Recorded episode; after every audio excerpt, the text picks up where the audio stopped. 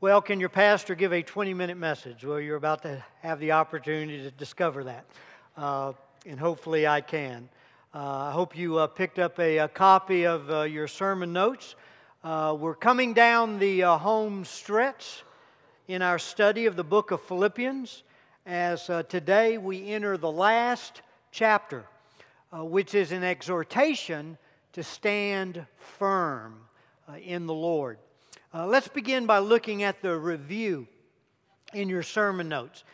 As we enter the last chapter of Philippians, it is important to never lose sight of the book's beautiful presentation of the fourfold Christ in relation to the experience of the believer.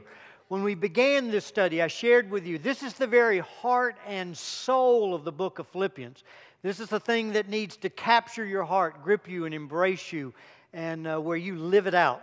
Uh, chapter 1, Christ our life. Uh, key verse is 21 For to me to live is Christ, and to die gain. The application live for Christ in all circumstances. Chapter 2, Christ our mind. The key verse 5 Have this attitude in yourselves which was also in Christ Jesus. The application, we're to love like Christ in all relationships. And then chapter 3, Christ our goal. The key verse is 14 I press on toward the goal for the prize of the upward call of God in Christ Jesus. The application, we're to look to Christ in all decisions. Chapter 4, Christ our strength. The key verse 13 I can do all things through him who strengthens me. The application being lean on Christ in all challenges. Now, before we look at the overview of Philippians 4, let me make a very important observation. Uh, take your Bible and open it up to the fourth chapter of Philippians and, and look just at the first verse. Philippians chapter 4, verse 1. Paul wrote, Therefore, my beloved brethren, whom I long to see, my joy and crown, so stand firm in the Lord, my beloved. That command to stand firm in the Lord here in the last chapter is actually a repetition of the very first command Paul gave in the book, which set the tone and the theme for the entire book. Go back to chapter 1 and look at verses 27 and 28. Chapter 1, verses 27 and 28. Paul wrote, Only conduct yourselves in a manner worthy of the gospel of Christ, so that whether I come and see you or remain absent, I may hear of you that you are standing firm in one spirit, with one mind, striving together for the faith of the gospel, in no way alarmed by your opponents, which is a sign of destruction for them, but of salvation for you, and that too from God. We have seen throughout our study of Philippians that the church at Philippi was suffering persecution under the Roman Empire, while at the same time, false teachers were trying to infiltrate the church to lead them astray from the true gospel of Christ. And then, on top of all of that, there was internal conflict in the church. It was centered around two women that are mentioned in Philippians chapter 4, and that internal conflict threatened to divide the church and render it impotent in the face of the opposition that they were dealing with. So, the great challenge for the Philippian church was to stand firm, united in their efforts to advance the gospel. As Paul closes the book in the fourth chapter, he returns to this need for the church to stand firm in the Lord. So look now with me at the overview of Philippians chapter 4 there in your sermon notes. The command in verse 1 to stand in verse 1 to stand firm in the Lord is the leading thought in this closing chapter 4. Like soldiers on the front lines of battle, believers are admonished never to give up or retreat in the face of persecution, temptation, or adversity, but to remain faithful to Christ and advance the gospel. And then in chapter 4, Paul shares seven ways to stand firm in the Lord. And you see the seven ways listed there in your sermon notes. First, stand firm through harmony in the church that we'll briefly look at today. Second, stand firm through joy in the Lord. I think of Nehemiah's statement the joy of the Lord is your strength. Three, stand firm through graciousness towards others. Four, stand firm through God's peace that's found in prayer. Five, stand firm through right thinking. Six, stand firm through contentment with Christ. And then seventh, stand firm through sacrificial giving to the cause of Christ. So look with me now at this need to stand firm through harmony in the church. And let's read together verses uh, 1 through 3 of uh, chapter 4. Therefore, my beloved brethren, whom I long to see, my joy and crown, so stand firm in the Lord, my beloved. I urge Euodia and I urge Syntyche to live in harmony in the Lord. Indeed, true comrade, I ask you also to help these women who have shared my struggle in the cause of Christ, together with Clement also, and the rest of my fellow workers whose names are in the book of life. Now, look at those two important points that you find there in your sermon notes. The appeal to live in harmony in the Lord in Philippians 4 3 is not an appeal for unity at the expense of foundational truths of Christianity. When, when fundamental gospel truths are at stake, there's often a necessity to divide. Uh, turn over to Galatians chapter 1. We, we see an example of that there. Galatians chapter 1. And Paul wrote this in verses uh, 6 through 9. He says, I am amazed that you are so quickly deserting him who called you by the grace of Christ for a different gospel, which is really not another, only there are some who are disturbing you and want to distort, distort uh, the gospel of Christ. And let me just add here remember the false teachers they were dealing with in, at the church of Philip with the Judaizers. And these are the same folks right here that uh, he's dealing with in, at the church in Galatia uh, folks that were trying to add uh, to faith, that it wasn't faith alone, but uh, salvation was through works, through keeping uh, the law. And Paul says that's, a, that's another gospel. They've distorted it. And then he says in verse 8, But even though we or an angel from heaven should preach to you a gospel contrary to that which we have preached to you, let him be accursed. As we have said before, so I say again now if any man is preaching to you a gospel contrary to that which you received, let him be accursed. So I just wanted to lay that down that we're going to be talking briefly about unity and harmony, but it's not unity at the expense of the cardinal truths of Christianity, the, the cardinal truths of the gospel of Jesus Christ. And then look at the second point Philippians 4, verses 1 through 3, is also not a hopeless appeal for perfect agreement on every issue within the church. Uh, Paul is appealing for a mental attitude in which believers find harmony in being committed to the same priority. And that priority being exalting Christ and advancing the gospel. Now, listen, this is so important. God's goal for the church is not uniformity, where we all look alike, where we all dress alike, where we all think alike, and we all act alike. That is not God's goal for the church. We will have different opinions on issues. That's okay. We will have different preferences on things like dress or uh, TV or what you do with your spare time or maybe how you spend your money, all those things. And, and of course, we're going to have different positions at times on peripheral doctrinal issues, not the cardinal foundational truths of Christianity, but, but peripheral issues. And that's just a reality that we're going to deal with. God's goal, now listen, God's goal is for us to maintain unity in the midst of that diversity. For us to demonstrate a love for one another that is greater than our differences with one another. And when you think of harmony, it even requires difference. Think of music. How do you build harmony? Through different notes as you develop very pleasant sounding chords. So our harmony is found in a common commitment. And that is a commitment, again, to exalt Christ and to advance the gospel. Go back to Philippians chapter 1, verse 27. And you see that there.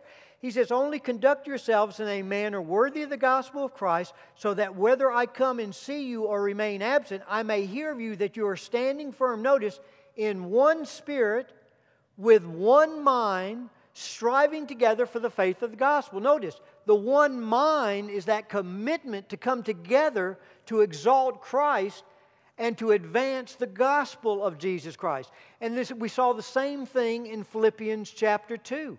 Uh, look there at verse, uh, let's see, look at, look at verse uh, 2. Make my joy complete by being of the same mind, maintaining the same love. Notice, united how? In spirit, intent on one purpose. And what is that purpose? Is to live Christ out Uh, Christ's life out by being the body of Christ. And, and as Jesus left heaven to come to this earth to seek and save those who are lost, the church is to invade the community in which God has placed us to bring the lost to Christ. And so it's that common mission, that common task of advancing the gospel for the glory of Christ that provides our unity. Now, let's just very simply, just in the next seven, eight minutes, just walk through these three verses, and I'm just going to make some observations from which we can make some deductions about harmony and unity. Notice there, he says, Therefore, my beloved, what's the next word? Brethren. That's a family word. Harmony in the church is rooted in the fact that believers are one family.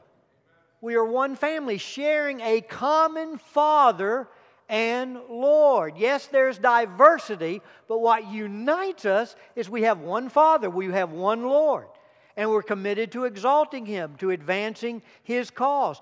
Therefore, and here's the application I am obligated to receive as my brother or sister the one God has already received as His son or daughter. You know, it's pretty arrogant if I'm not going to accept as my brother or sister someone who God has already accepted as his son and daughter. That's the epitome of arrogance. Romans 12:10 says it all. Be devoted to one another with brotherly love and give preference to one another in honor. Sounds like Philippians chapter 2 verses 3 through 5 where it says do nothing from selfishness or empty conceit, with out of arrogance and pride, but what? With humility, lowliness of mind. You're to regard what? Others more important than yourself, not looking out to your own interest, but the interest of others, and have that same attitude in you, which was also in Christ Jesus. And then look, he goes on and he says, Whom I long to see, my joy and crown, so stand firm in the Lord, my beloved. Notice, that, that longing to see them, long, that longing to come together. In chapter 1, he talked about the intense affection that he had for the believers. So look at the point about when a believer refuses to heal a breach between another believer, the error of the division is greater than the issue that caused the breach because the division is an assault on the body of Christ. Turn over to 1 Corinthians 10, and you see this very, very clearly.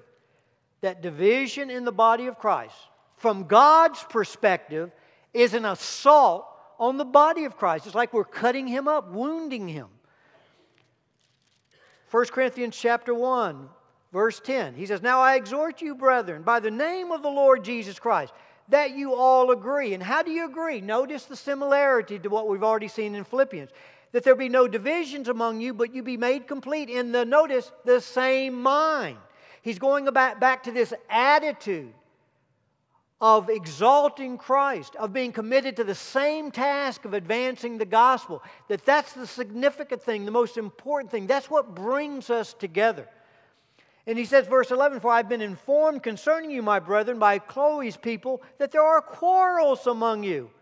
Now I mean this, that each one of you is saying, I am of Paul, and I of Apollos, and I am of Cephas, and I of Christ. Verse 13, has Christ been divided? And that literally reads, has Christ been cut up? And he says that's exactly what you're doing when you allow for there to be division and breaches within the church family. And then look as he continues in verse 3 I urge Euodia and Syntyche to live in harmony in the Lord. I think the deduction we can make there is more important than winning the argument or holding on to a grudge is maintaining a Christ like spirit toward one another. You know, it's very interesting to me, extremely interesting, that Paul doesn't even mention the issue. We don't know what it is. And I think there's a, an extremely valuable lesson there. From God's perspective, more important than the issue is maintaining the right spirit and attitude toward one another, maintaining harmony. Look at Ephesians chapter 4. Turn there just real quickly. Ephesians chapter 4. And we see that emphasized there. Look at the first three three verses. I, therefore, the prisoner of the Lord, entreat you to walk in a manner worthy of the calling which you have been called. Now, how do you walk worthy of the calling in which you've been called? Verse 2 with all humility and gentleness, with patience, showing fair forbearance to one another in love, being diligent to preserve the unity of the Spirit in the bond of peace. That word diligent in the Greek text literally means you're to bring to this matter of unity and harmony a holy zeal, demanding total dedication. As it says in Romans 14, you're to pursue things that make for peace and the building up of one another. And how do you do that? By maintaining those Christ like qualities that he mentioned in verse 2 with all humility. What is humility? It's that going back to Philippians 2 3, that lowliness of mind that regards my brother or sister more important than myself, where it's not me getting my way, it's me serving them. What is gentleness? Gentleness, that's the word meekness. That's strength under control. That's me getting a hold of my anger, whether I'm a blow upper that just explodes or whether I'm one that retreats and clams up and this sees on the inside. Meekness is that quality that brings that anger under control and uses it not as a destructive tool, but a constructive tool to work through uh, problems and maintain harmony and unity. And then he mentions patience. Fascinating word in the Greek text. Fascinating. It literally means to be slow passioned. And it, and it came to mean to, to not to retaliate. That when you're wrong, when you're hurt, that you don't strike back because that's not the way of Christ. He, he what? He went to the cross and took our punishment. He was wounded for our transgressions. And then showing forbearance is the other side of the coin. I don't retaliate, but what is forbearance? That's the issue of forgiveness. I, I not only not retaliate, but I forgive. And folks, if we want to talk about forgiveness, I hope you heard the illustration and historical examples that Mike was giving us from Rwanda. I mean, people offering forgiveness to those who had killed their family members offering forgiveness to men who had raped them, wounded them, devastated, and them coming together through reconciliation in Christ and actually working together for the cause of Christ. So, what's our excuse in terms of not being willing to forgive? And then notice forbearance to one another in love. And what's love? Is remaining loyal to one another. That we're going to stick together, thick or thin, no matter what we go through. And then he ends by saying, Indeed, true comrade, I ask you to help these women who have struggled in the cause of Christ, together with Clement also, and the rest of my fellow workers whose names are in the book of life. And there is much that I'd like to say about that, but I don't have the time. But notice the three points. Here's where harmony is found. And you see it there in that statement. First, our common bond in the love of Christ. That's where we find harmony, which motivates us to help one another. He says, I ask you to help these women. We don't know exactly who he's addressing this to. Maybe one of the uh, key elders at the church, uh, maybe one of his co workers. Many people think that uh, Luke actually was left behind overseeing things in, in Philippi at this time. But the point is, it's our common bond in the love of Christ. It motivates us to help one another. We cannot sit back on the sidelines as believers in the body of Christ and not work together for cooperation, harmony, and unity. What's the second way we find uh, harmony? Our common task, our common task to advance the gospel of Christ, which is greater than all other issues. He says, These women who have struggled in the cause of Christ. I mean, I think of the tremendous example that we have from our soldiers with these multiple deployments they've had over the years. And you talk to these guys, and what's the most important thing? It's the mission, it's accomplishing the mission. And these guys are different. And there's tremendous diversity within an Army unit. But what brings them together is their common commitment to, com- to fulfill that mission. And our mission is to advance the gospel of Jesus Christ, to walk as Jesus walked, to make him known to a lost world. And what should unite us is the accomplish, and that mission is bigger than anything else. So Paul says, lay down your grudges, lay down those issues, and get involved in that one mission. Don't let anything distract you from that. And then the third thing, our common destiny which is to live in heaven with Christ. It is totally inconsistent in the light of the unity we will experience in heaven to live in this unity here on earth. Totally inconsistent. Notice he says, whose names are in the book of life. He brings them back to the fact that we saw in chapter 3 that you have a citizenship in heaven. So, Edgewood Church family, here's God's command to us stand firm in the Lord. Stand firm in the Lord through promoting harmony in the church family by coming together to exalt Christ and advance the gospel of Jesus Christ. So, as the invitation is extended today, um, again, this has been a message to believers. And where has God spoken to you on this issue of harmony in terms of interpersonal relationships? Are there any steps you need to take uh, to initiate uh, harmony where maybe you've had an issue with, with someone or uh, possibly a grudge that you need to, uh, to lay down.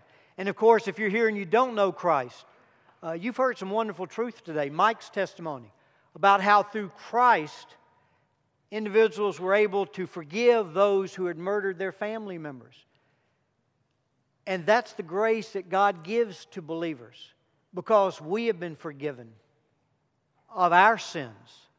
And God commands us, if you've been forgiven, then what? We must what? Forgive as we've been forgiven. And so I would encourage you to submit to Christ, uh, to receive Him as that gift of salvation, to know forgiveness. So please stand as the invitation is extended, and uh, you simply respond to however God's speaking to you.